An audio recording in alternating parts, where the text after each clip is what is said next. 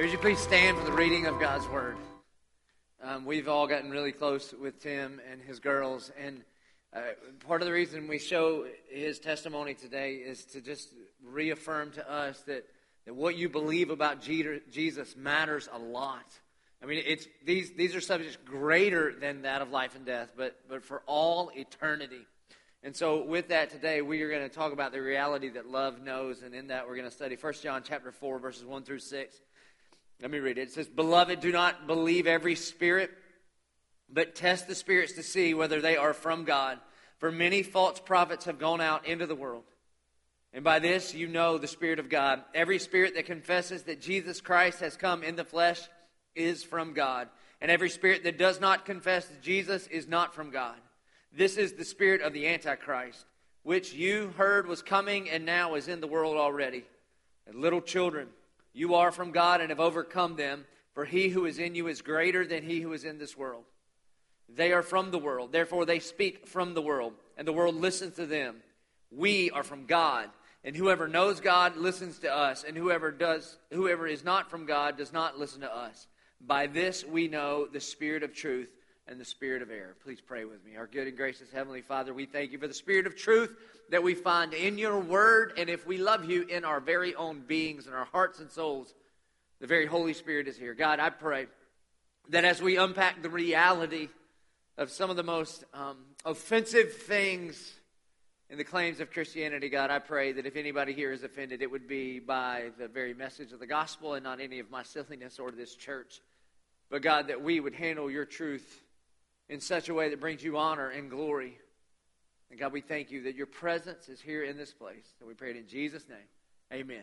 Thanks. You can be seated and grab your Bibles and go to 1 John chapter 4, verse 1. My favorite thing that Tim said in that whole video is when he said, uh, you know, a church and a mini mall is just not going to be good. How many of you just thought that before you came here for the very first time when you came up and you're like, this is it? Really? The old Walmart? Okay. Well, the good news is, is that, yeah, like I'm not very good at all in more ways than one. And it's not about the show whatsoever, but we serve a good God, and, and we, that's what we're going to talk about this day. Um, I'm going to do my best over the next few minutes to, to talk about um, the most problematic claim of Christianity. That's all we're going to do this morning this afternoon is the most problematic claim of Christianity. And I'm going to try to talk about it in love. And we live in a pluralistic society, and the exclusive claims of Jesus is the thing that not only distinguishes the claims of Christianity apart from every other worldview or world religion, but also in our world, it, it's the thing that kind of gets us in most trouble. And so, what I want you to know here at 1122, and me personally, in Romans chapter 1, verse 16 says this For I am not ashamed of the gospel, for it is the power of God for salvation to everyone who believes. And so, a part of what we're going to do today is just unpack the gospel and the realities of the gospel. And so, if you pick it up in 1 John chapter 4, verses 1 through 6, we'll start in 1. It says, Beloved, and I want to stop here and just let you know that that is not just a category. It is not just a um, kind of a euphemism that John wants to call us, people that love God, because we know that he first loved us. But I want you to see that, that term beloved as a command. That be is kind of like a name for God because the, the Hebrew name for God is Yahweh, which means I am that I am, or to be. And this is a command for you to just be loved that the, that, that, the Almighty Sovereign God of the universe is a good dad and he wants to love his kids and lavish his love upon his kids. And so, First John is basically saying, so would you just be loved? Would you just receive this love that God wants to lavish upon you? And he goes on to say, All right, beloved, do not believe every spirit, but test the spirits to see whether they are from God for many false prophets have gone out into the world. Now, what he's talking about specifically in the first century, and you'll remember this, it seems like 100 years ago, but it was 10 weeks ago when we started off this series, that John is an elder in his church, and he is writing to his church. And there was a group of people in his church that left the church. They were called Gnostics, they were heretics. They believed that Jesus did not physically die on the cross. They believed that, that, that the Spirit of God kind of dwelt on this man named Jesus at his baptism and left him at the cross. And Jesus did not physically raise from the, from the grave, but kind of the Spirit of God came up out of the grave. And so they had this dichotomy between the historical figure Jesus and the Christ, or the Spirit of God, the Messiah on him. And so, quite honestly, the, the, um, the culture in which John is writing is very similar to the culture that we live in today. People believed in all kind of different gods, and they believed all kind of different roads lead, led to heaven, and, and it was a very pluralistic society. And so what John says is this, is, hey, don't believe everything everybody says, but test the spirits. This is important. In other words, it's not just different philosophical views or different ideologies or different worldviews or even, even different um, religious ideas, but there are different spirits that are behind these kinds of claims. And this group left the church because of it. And here's, here's why we point this out because you cannot rightly love God without rightly believing God. That you can't have um, you, you can't have twisted views of God and be able to love Him rightly. And you're like, no, no, no, I disagree with that. I think if you just love Him with your heart, then that's fine. Every husband in this room knows that's, that's not fine. Like if I were to go home this afternoon and go to my wife Gretchen and say, baby, I love you so much. I love your beautiful short red hair and your bright blue eyes. And I love back in 1996 when we went parking behind the Dairy Queen. She'd be like, hold on, Hoss. Uh, I don't have red hair and I don't have blue eyes and we met in 1998, and we've never been to Dairy Queen. I think you're talking about another girl. I promise you she would not feel loved. Can I get a high pitched amen from the wives? Right? Because what she would say is, if you want to love me, you got to know me. You've got to know me. So you can't misrepresent yourself that way and me be loved by those things. And so we can't rightly love God if we don't have the right beliefs about God. That's why doctrine matters. It matters a lot. The same thing would be true like next week is Father's Day. And so if all of you, you know, if 130 service got together and be like, you know what, we're the best service, we're getting Pastor Jovi a Father's Day gift. And if you got together after the service and figured out what to get, and then next Sunday you showed up with a gift, and we want to present this to you. We love you so much. And I were to open the gift and to pull out a Florida Gator t shirt, I would say, Depart from me, for I never knew you. All right? I would not be honored by the gift. I wouldn't look at it and be like, oh, you got the right size and I love the fit. And look at the cotton. Does it come with a free pair of jean shorts? I mean, what? No. I would say, you don't know me. You must not know me or you would not bring me this gift. Okay? The same thing is true about God. And so, what John wants us to do here is understand that to, that to love God is to believe the right things about God. That's why doctrine matters. Also, by the way, it's why here at the Church of 1122, I teach, we teach verse by verse through the scriptures. You know why? Because I don't want to skip over the hard part. Because I'm not going to set the agenda of what we talk about. We're going to have God's word set the agenda. Because if I just set it every week, you know what we talk about? Forgiveness every week. You know, forgiveness of what? Depends on my week. That's what I would talk about. Hey, let's talk about being forgiven of this this week. Why? Because I, it would be my own personality driving the agenda. And I'm not smart enough to come up with like seven ways for you to be awesome. I don't know where those people come up with this. So, what we're going to do is we're just going to work through the gospel, work through God's word together every single week. And let me just warn you of this. We live in a culture where this kind of talk, this kind of exclusivity of Jesus is crazy talk. And so uh, we have all kind of people. Beware of anyone that says this, including you. The kind of statement that goes, "Well, listen, I, well, I know the Bible says that, but my God would never fill in the blank." There's a major problem here, because if you say that kind of thing, you've just you've just claimed that you're God. And then instead of us being molded in God's image, that we want to mold God into our image. That we're trying to fit God into our lives, and He does not fit. He is first. He is preeminent. He is sovereign. He is king. And, and if anything, we have to, you know, fit into his story, not him fit into ours. And so, Jesus is preeminent. He is first. He doesn't fit into your life. If anything, you fit into his. It, it would be like trying to fit the Atlantic Ocean into a Dixie cup. That is just not how it works. And so, at the Church of 1122, and I would implore you, if you're a follower of Jesus, you do not read your Bible with a pair of scissors and a highlighter and just snipping out the things that you're like, eh, I don't like that part, and then, you know, just only focusing on the stuff that makes you feel good about yourself. And see, we live in a culture that, that says there, there's no absolute truth, which is crazy because what is that? That is an absolute claim. There are absolutely no absolutes. What about that one? there's a problem, do you not see? We live in a culture where the primary sin is intolerance. And so the tolerant crowd is very intolerant of the intolerant, are they not? Do you see the problem?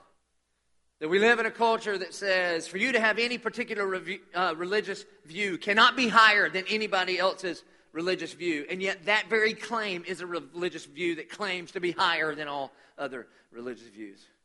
So pay attention. And so, that song that Ben and Gretchen sang, um, Come Thou Fount, it's got a line in there prone to wonder, Lord, I feel it. You see, not only, that's all of us, by the way, but not only are we prone to wonder morally, we're also prone to wonder theologically. All of us. And especially, we live in a day and age when we bump up against an almighty God that rubs us the wrong way, that a lot of times we're, we're quick to want to twist that. And John says, watch out and test those spirits. You see, the Bible says that Jesus is God, but we're prone to wonder and say, nah, Jesus was just a good moral teacher. That the Bible says that Jesus did miracles, and we're prone to wonder and say, nah, I think those are just like kid stories. I don't think they really happened. And the Bible says that Jesus is the only Savior, and we're prone to wonder and say, nah, he's only a Savior. But there's a bunch of them. That the Bible says that Jesus died on the cross for our sins, and we're prone to wonder and say, nah, that's just like cosmic child abuse. That he just died as an example. That the Bible says that Jesus rose bodily from the dead, and we're prone to wonder and say, maybe the disciples just made that up. Or maybe somebody wrote that part in later. That the Bible says that Jesus ascended into heaven as Lord, and we're prone to wonder and say, maybe not, maybe that's just another kid's story. The Bible says that Jesus is coming again, but we're prone to wonder and say, that didn't really happen, right? Isn't that just like uh, pop Christian fiction novels that people are into? And the Bible says that He will judge us all, and we're prone to wonder to say, no way, love wins. It doesn't matter what you do on this side of heaven. Eventually, we're going to all end up there. You see, be very, very careful.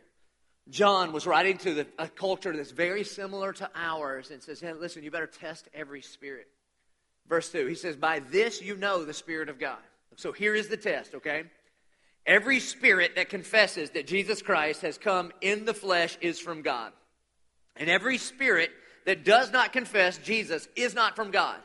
This is the spirit of the Antichrist. You might want to underline Antichrist, which you heard was coming and now is in the world already. All right, so let me unpack this deal, Antichrist. Um, I, this isn't the capital A Antichrist, and I'm not going to spend a lot of time talking about that. You know, the guy that's in charge of the abomination of desolation. All you left behind readers are like, finally. But here's my take, okay? This is in the Bible. This is just me.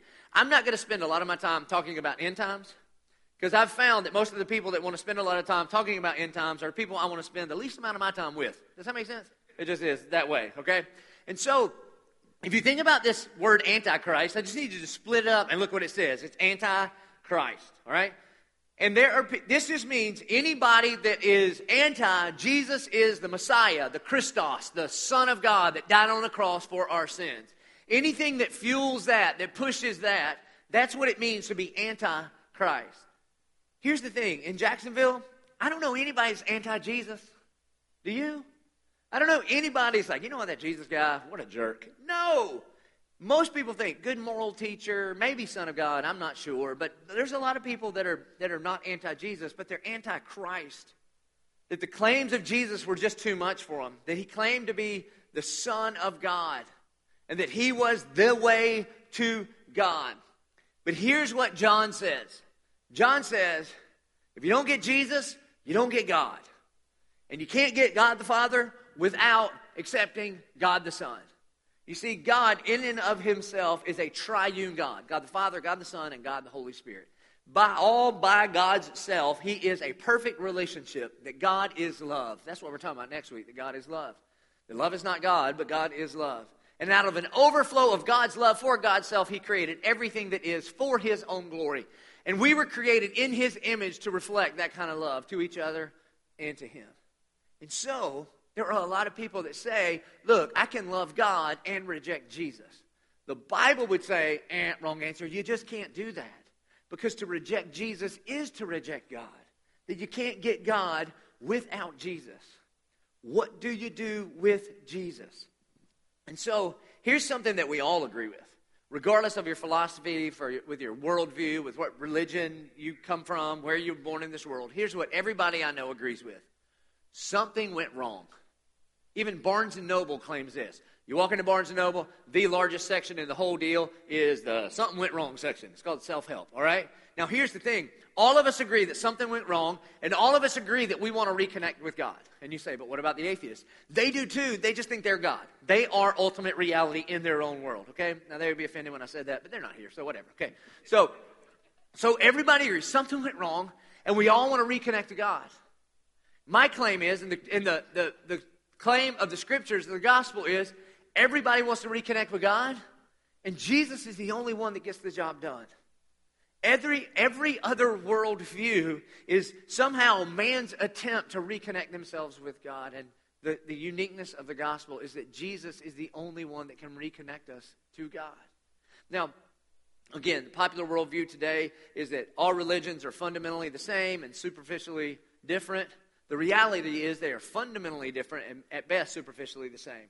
And there's an illustration that I've heard lots and lots of, of um, pluralists use that try to illustrate the fact that nobody knows what they're talking about. Here's what the point of the illustration is nobody has all the information to know exactly what they're talking about. And it's called the parable of the blind man and the elephant. Maybe you've heard it before. And the description is that God is like this elephant, and we are all like blind men trying to describe what the elephant is like. And we can all only know in part because we can't see the whole picture.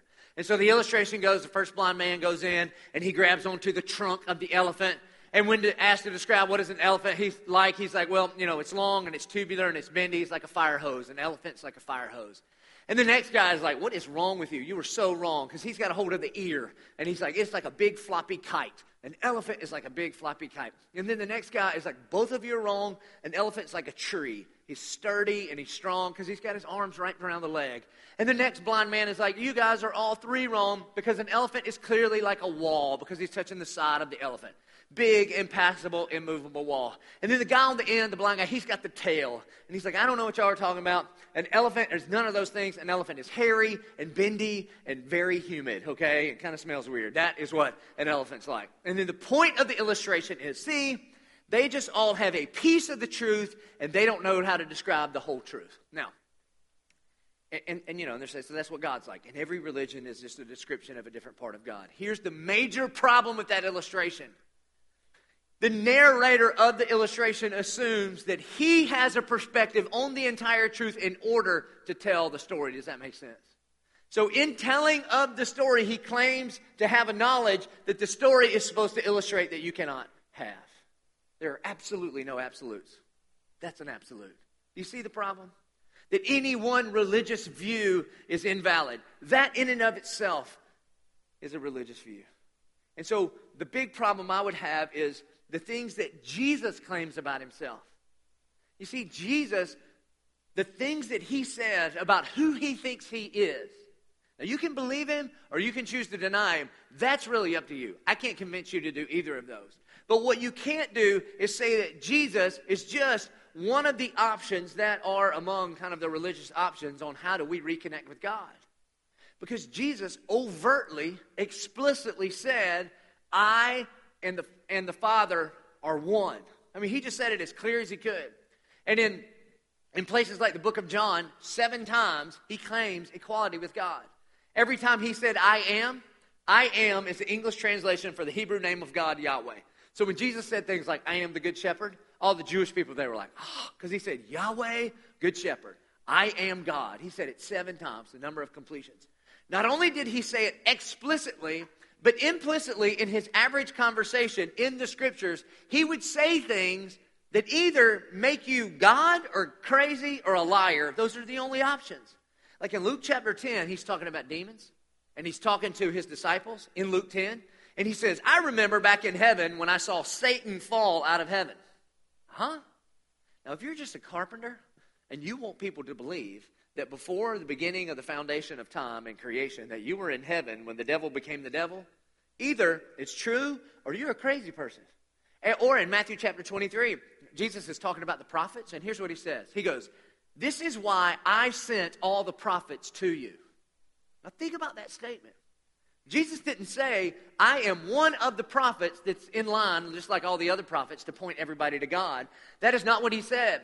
He said, when Jeremiah showed up, and Ezekiel, and Elijah, and Elisha, And all of the prophets in the Old Testament, Malachi, all of those guys, when they came, they were here on behalf of me. And you might go, but Jesus, aren't you like 32 years old? Those dudes have been dead for hundreds of years. What do you mean you sent them? And Jesus is saying, yes, incarnationally, I've been here for 32 years. But before all of that, I was there actually sending messengers on my behalf. Do you get it?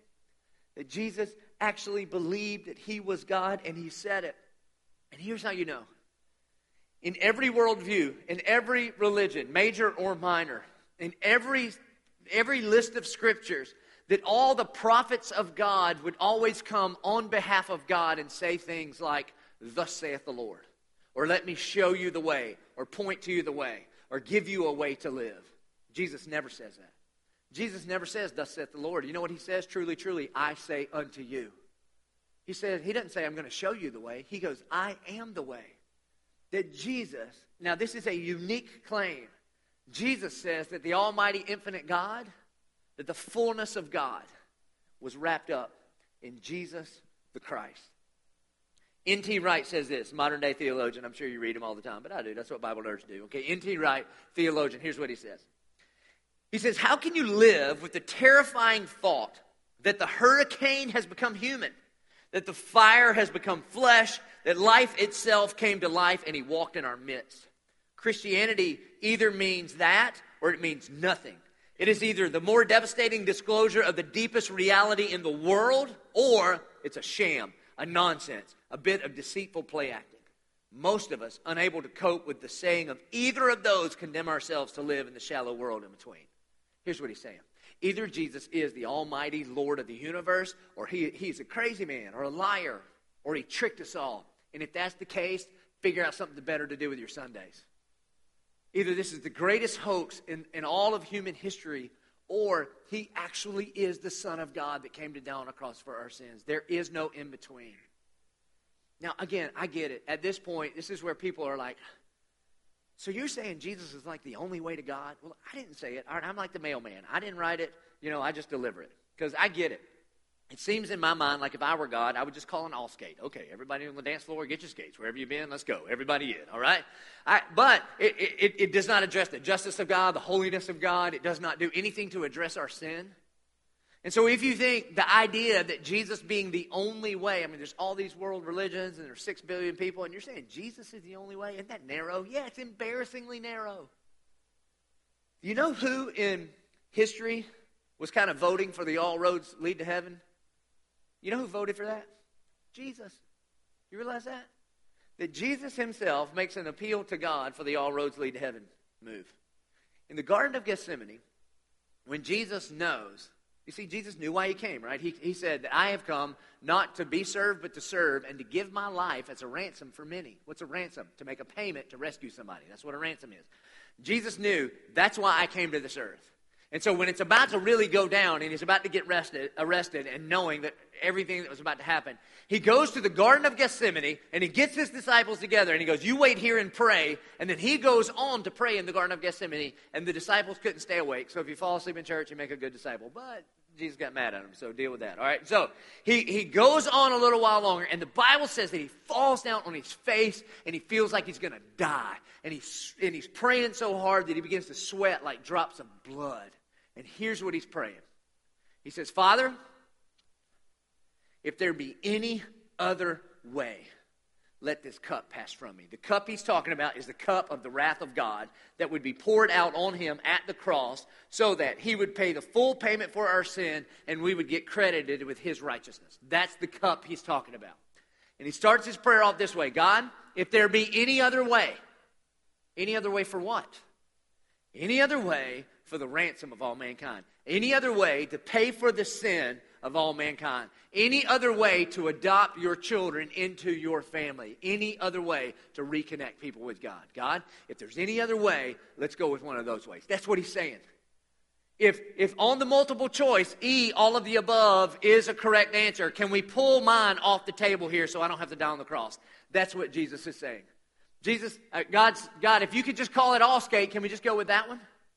I mean, uh, if all they need is a teacher, can we go with Buddha? He's cool. He looks super chill at the Chinese places where I eat, right? I mean, he seems like a good dude. Can we go with Confucius? He's saying if we need wisdom, let's go with Confucius. If he will do, let's do that. If all they need is the law, if all they need is the law, let's go with Moses. Who's better than Moses? They already have the law. If if the Hindus are right and they need a God for every situation, or if we're just going to be reincarnated into grasshoppers until we flutter away into nirvana, let's be grasshoppers, God. Let's go with that one. Or if we just need some rules to obey in a devotional life, Joseph Smith works, Muhammad works. Can we go with one of those if it's works based? Or if what we really need is encouragement, encouragement by listening to our own self, then Oprah's on her way. She's going to be a big deal, okay? Can we just go with somebody else? This what you get it? Jesus himself is like, oh, it's kind of narrow.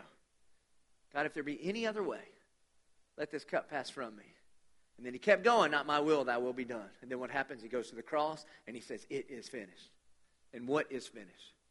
That every one of us realize there's a problem and I want to be reconnected with God. And when Jesus said, It is finished, he's the only one that gets the job done that reconnects us with God. Little children, verse 4 Little children, you are from God and have overcome them, for he who is in you is greater than he who is in the world. In other words, that Jesus does for us what we could not do for ourselves.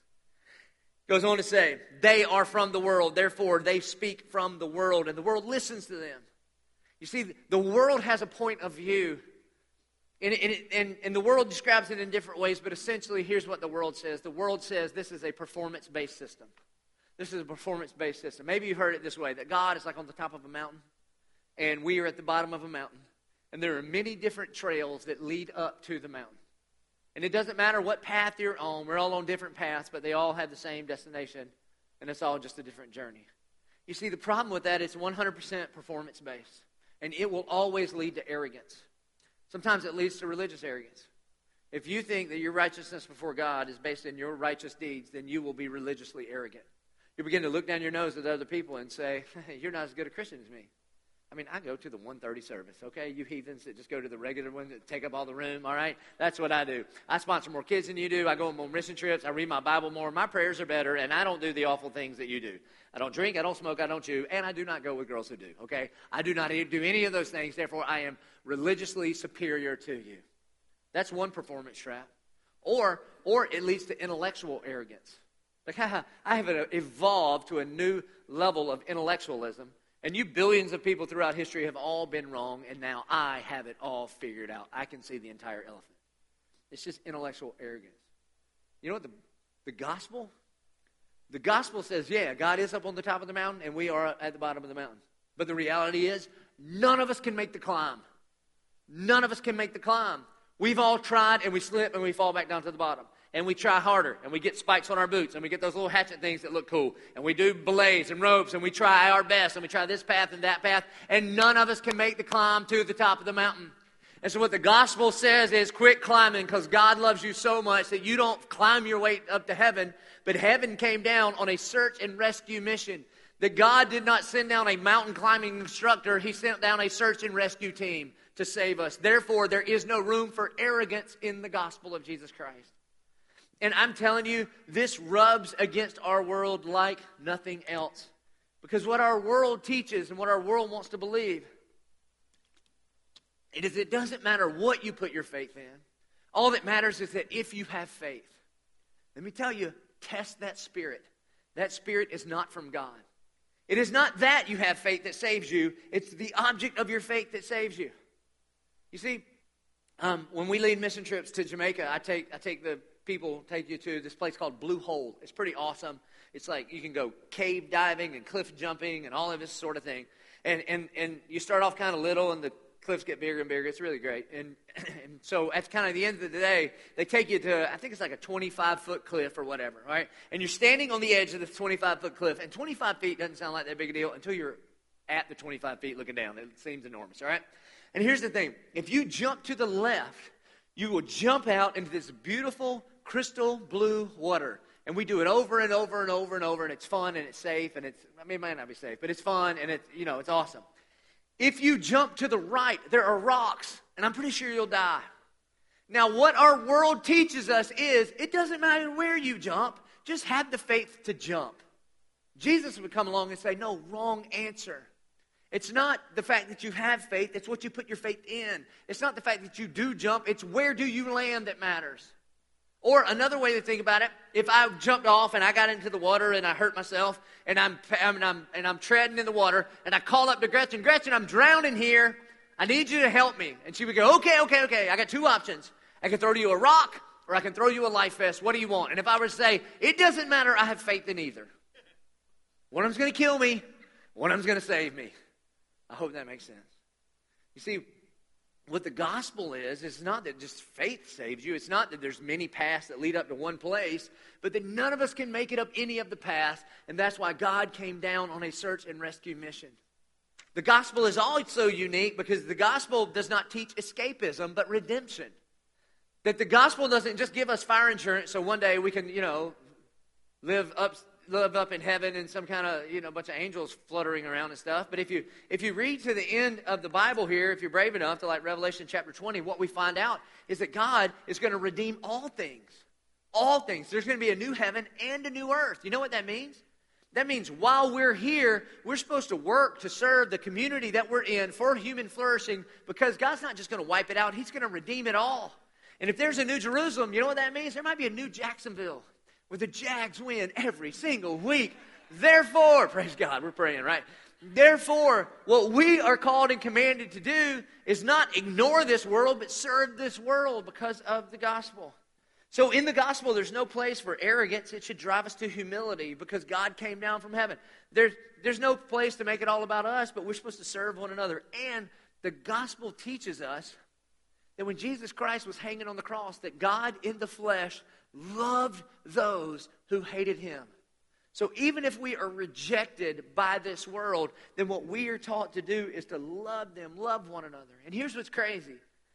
That while Jesus is hanging on the cross and he loves everyone, everybody at the foot of the cross, you know what that teaches us? That there's one God from every, for everybody. You're like, hey, what if I grew up in Iraq or India or South Carolina? Great. One God for all of us regardless of our background, regardless of where we're from, regardless of what we grew up believing or not believing, that there is one God for us all. Verse 6 We are from God. Whoever knows God listens to us, and whoever is not from God does not listen to us. Now, again, part of the reason he's bringing that up is there were a group of people that did not believe that Jesus was the Christ, and they left the fellowship of their church. You see, unity at the church of 1122 is a big deal. But we're not trying to be unified around unity. We're unified around the gospel of Jesus Christ. That's where our unity is. And that unity is a byproduct of all of us loving God because He first loved us by sending His Son to die on the cross. That's what we're unified around. By the way, that's why you hear the talk of covenant membership here a lot. Here's what covenant membership is. We want to ask anybody in here that loves Jesus, that surrendered their life to the Lordship of Christ, and you would like to make 1122 not just like an event that you attend, but, but, but you begin to own the mission, vision, and values, we would like, like to ask you to take the steps to become a covenant member. And let me warn you, it'll be the worst membership you've ever signed up for in your life because you don't get anything from it. No towel service. You don't get any like special parking. You don't get like a special keychain that lets you in here early or anything like that. In fact, we will only expect things from you. If we see you as a covenant member parking up front, we're like, what are you doing? You better park on the other side of Hope's Closet. You understand? So that our guests can have the front row parking. But we need people that are committed to the, to the gospel of Jesus Christ, to link arms with brothers and sisters here that, that make up the church of 1122, so that it will always be a movement for all people to discover and deepen a relationship with Jesus Christ. And so he says, by this we know the spirit of truth and the spirit of error. You see, all these spirits are not the same. And so, here's the point. Here's what Jesus said. And again, you know, is this offensive? This turns out to be the most offensive thing Jesus said, which is crazy because he said some other stuff that was crazy. He said one time, unless you eat my flesh and drink my blood, you have no part with me. And I've never heard CNN do a documentary on that, all right? But this exclusive claim of Jesus is the most problematic thing in our culture with Christianity. And Jesus said this now, now you got to know the context a little bit. He gets his disciples together. He's doing communion. And then he says, um, Don't let your hearts be troubled. Okay? I'm going to go away, but where I'm going, I'm preparing you a place. And if we're not so, I wouldn't tell you this, but I'm going to come back and I'm going to get you and I'm going to take you to that place. And in my father's house, there's many rooms. It's a mansion with many rooms, and I'm going to get one of the rooms ready for you. And you guys know the way.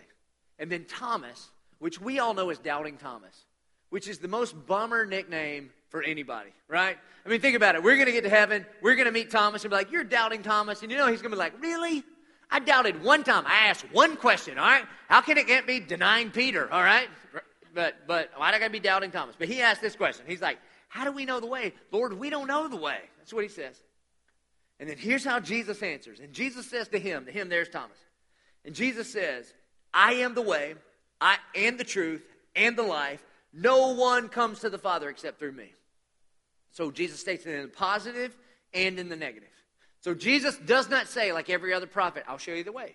I'll teach you the truth. I'll give you a better life. That's not what he says. He says, I am the way. I am the truth. And I am the life. So he states it in the positive. And then he also states it in the negative. And no one comes to the Father except through me. To which I know all of us are like, No one? Really, Jesus? Like the whole world has to come just through you? Yes. Now, um, kind of when I was growing up around church, um, it, this, people told us to ask people, if we wanted to share faith with people, to ask people this question. I, I'm not going to encourage you to do it because I think it's kind of weird, but to ask people, if you were to die tonight and you were standing before God and He asked you, Why should I let you in heaven? What would you say? My, I would just encourage you, if you're talking to an absolute stranger that you never met before, you probably shouldn't talk about their death. You know what I mean? It gets kind of weird, especially on a plane. Like you just lean there, Hey, if you're about to die, you're like, What do you know? What do you know? All right, so I wouldn't do that. You might get arrested. But it's a legitimate question because the answer to that question lets you know what you think it takes to go to heaven. The majority of people in Jacksonville would answer this way. Oh, yeah, yeah, God would let me in heaven. If he asked, well, why should I let you in heaven? My answer would be because I'm a, I'm a good person. That most people around where we live here, most people believe that the good people go to heaven. You know, God's a good God, and it's probably a good place, and that's what happens. Good people go. Um, I think that most people haven't really thought through the implications of that. Because if, if you think the good people go to heaven, I got some questions for you. First of all, how good? Right? I mean, we're talking about kind of a big deal. All of the rest of eternity, all right? And, and everybody spends forever somewhere. And heaven sounds pretty awesome, and hell is hot, and forever's a long time. So you might want to get this one right. And so you got to ask yourself, so how good? And here's what everybody thinks uh, this good. this good. Now, I don't know exactly how good, but I know at least from here back, all the rest of y'all, y'all can go to hell. I'm going to heaven. This is from here up is good enough, right? Well, here's the problem. How, how, do you know? I mean, how do you determine what's good and what's good? I mean, and not good. What's the standard?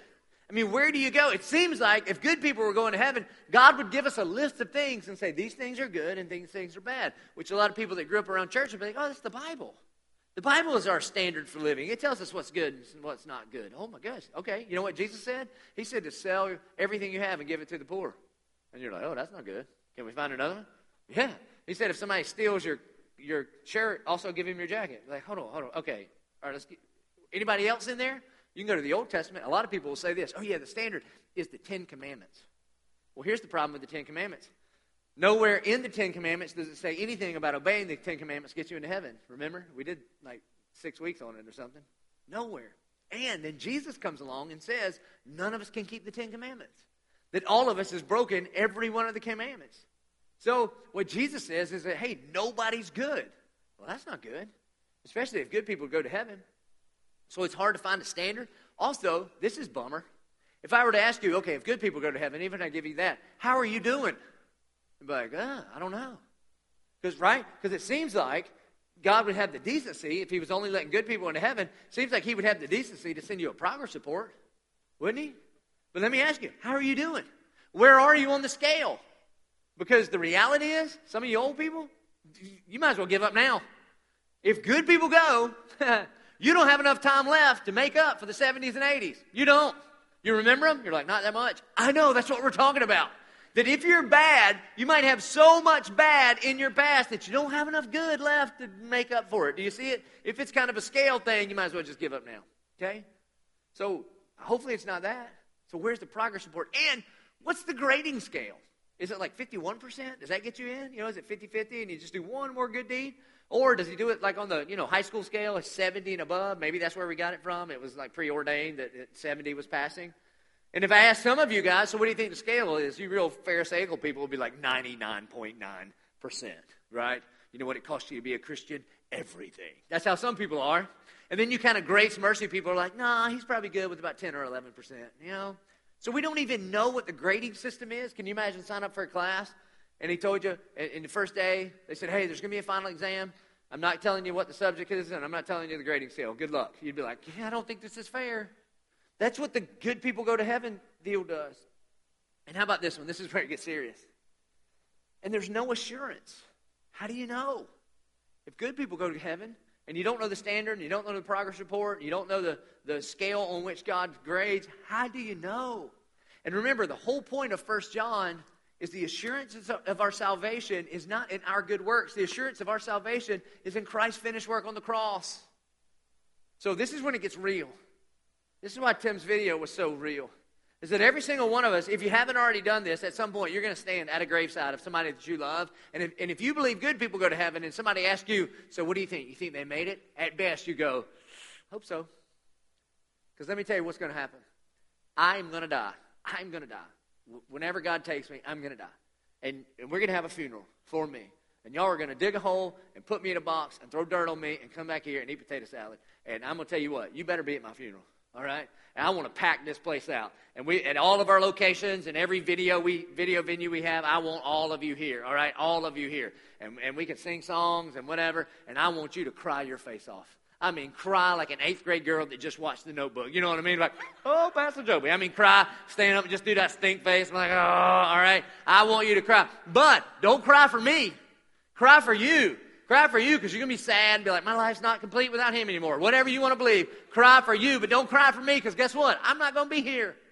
I'm, gonna, I'm not going to be here. Why? Because I know that I know that I know that I'm going to be face to face with Jesus, not because I picked the right path and climbed up the mountain to get to the top, but because I was incapable of climbing up the mountain. And so Jesus came on a rescue mission for me. And it's not that I used to be good. I mean, I used to be bad and they made me good. I used to be dead and then he made me alive. And that's where my assurance is, not in how good I am.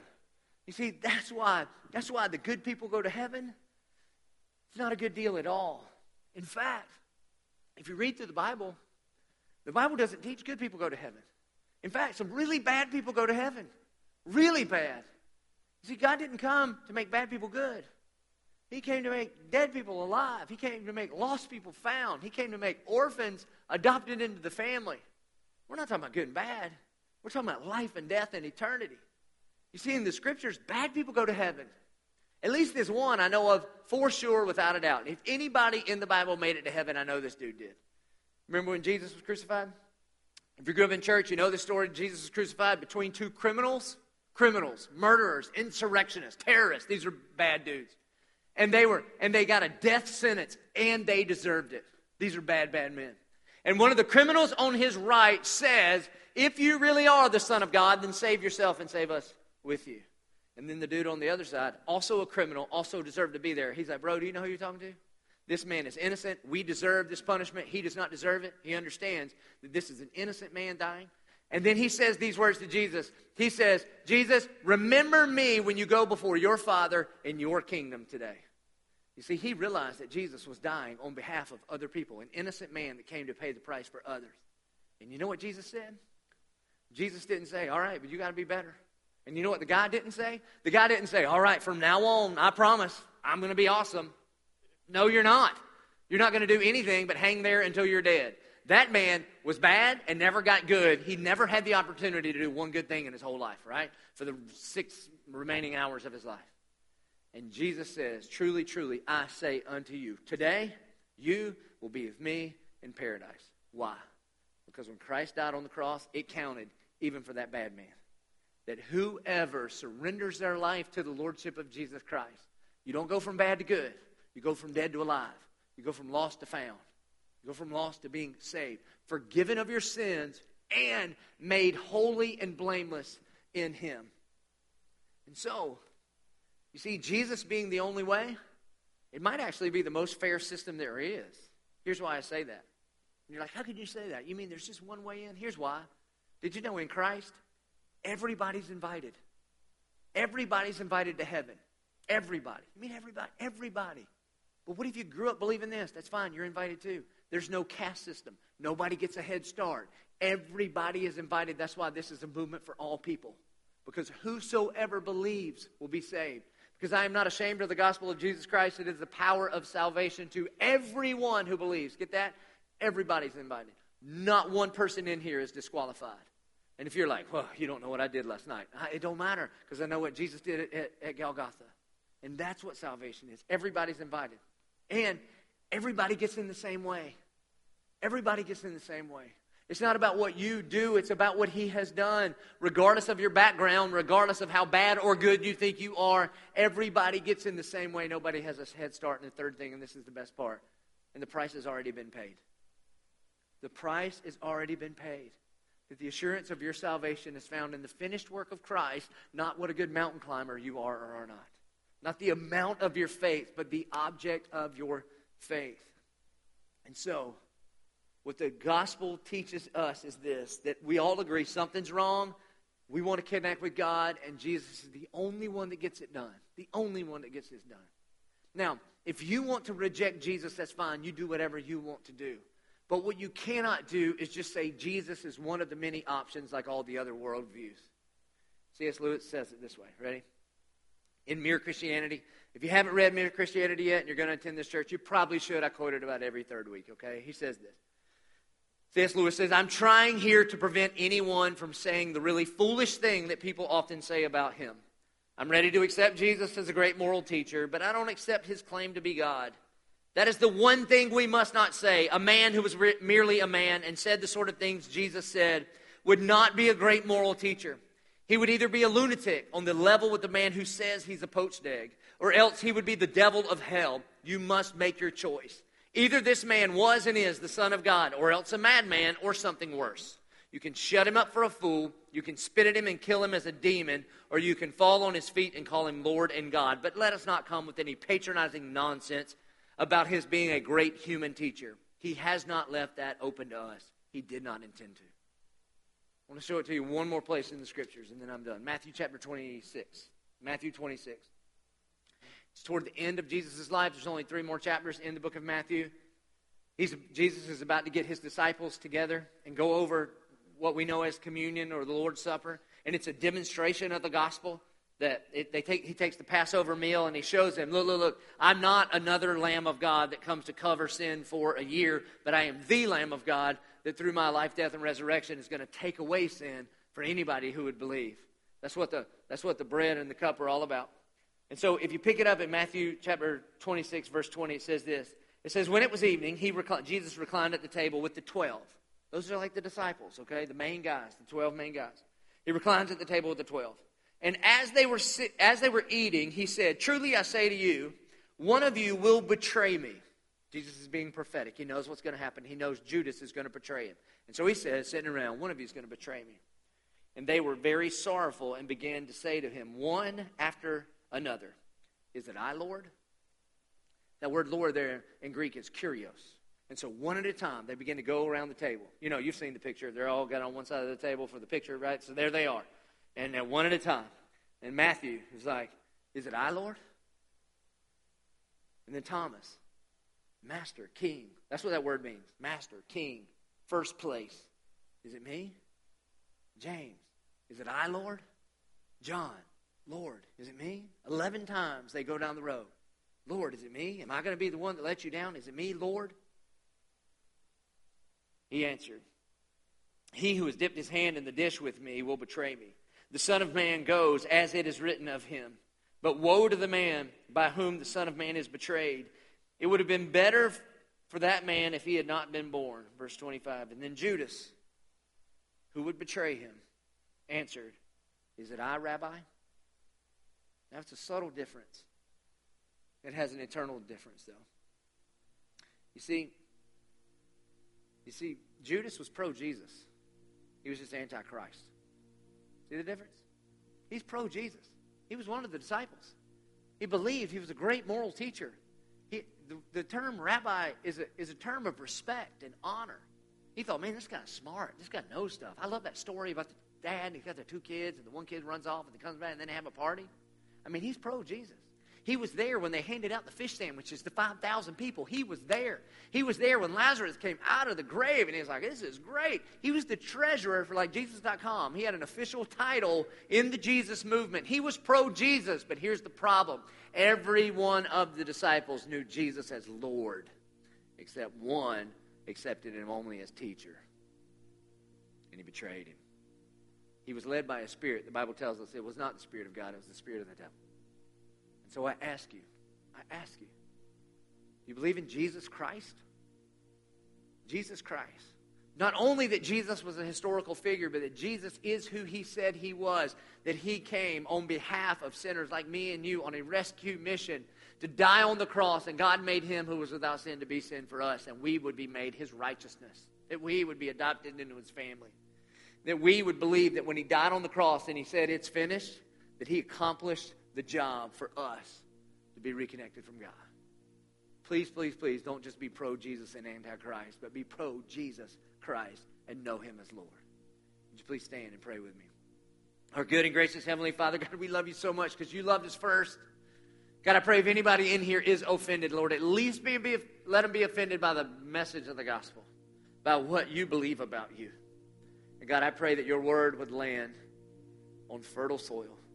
God, I pray that even right now, even without a formal invitation, there would be men and women and students in this place right now that would surrender their lives to you. That maybe for the very first time they'd say, okay, God, I get it, that you're Lord. Not just rabbi and teacher, but Lord. And God, be Lord of my life. Jesus, I would pray that all of us would realize that none of us had the ability to make the climb up the mountain, but that you came down the mountain on a search and rescue mission for us. And we love you for it. We pray in Jesus' name. Amen.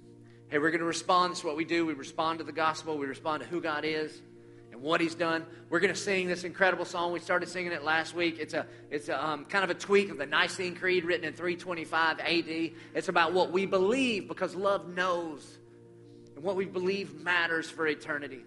And then we'd also like to invite you, if you want to, to come down to the altar and cast all your cares upon Him because He cares for you. And if you're a regular here at 1122, then now is the time when you bring God your first and best because He first loved you by giving us His best in Jesus. So you bring your tithes and offerings. You can do it in the giving boxes, the giving kiosk. You can do it on our, uh, on our app, online, however you want to respond. Let's respond.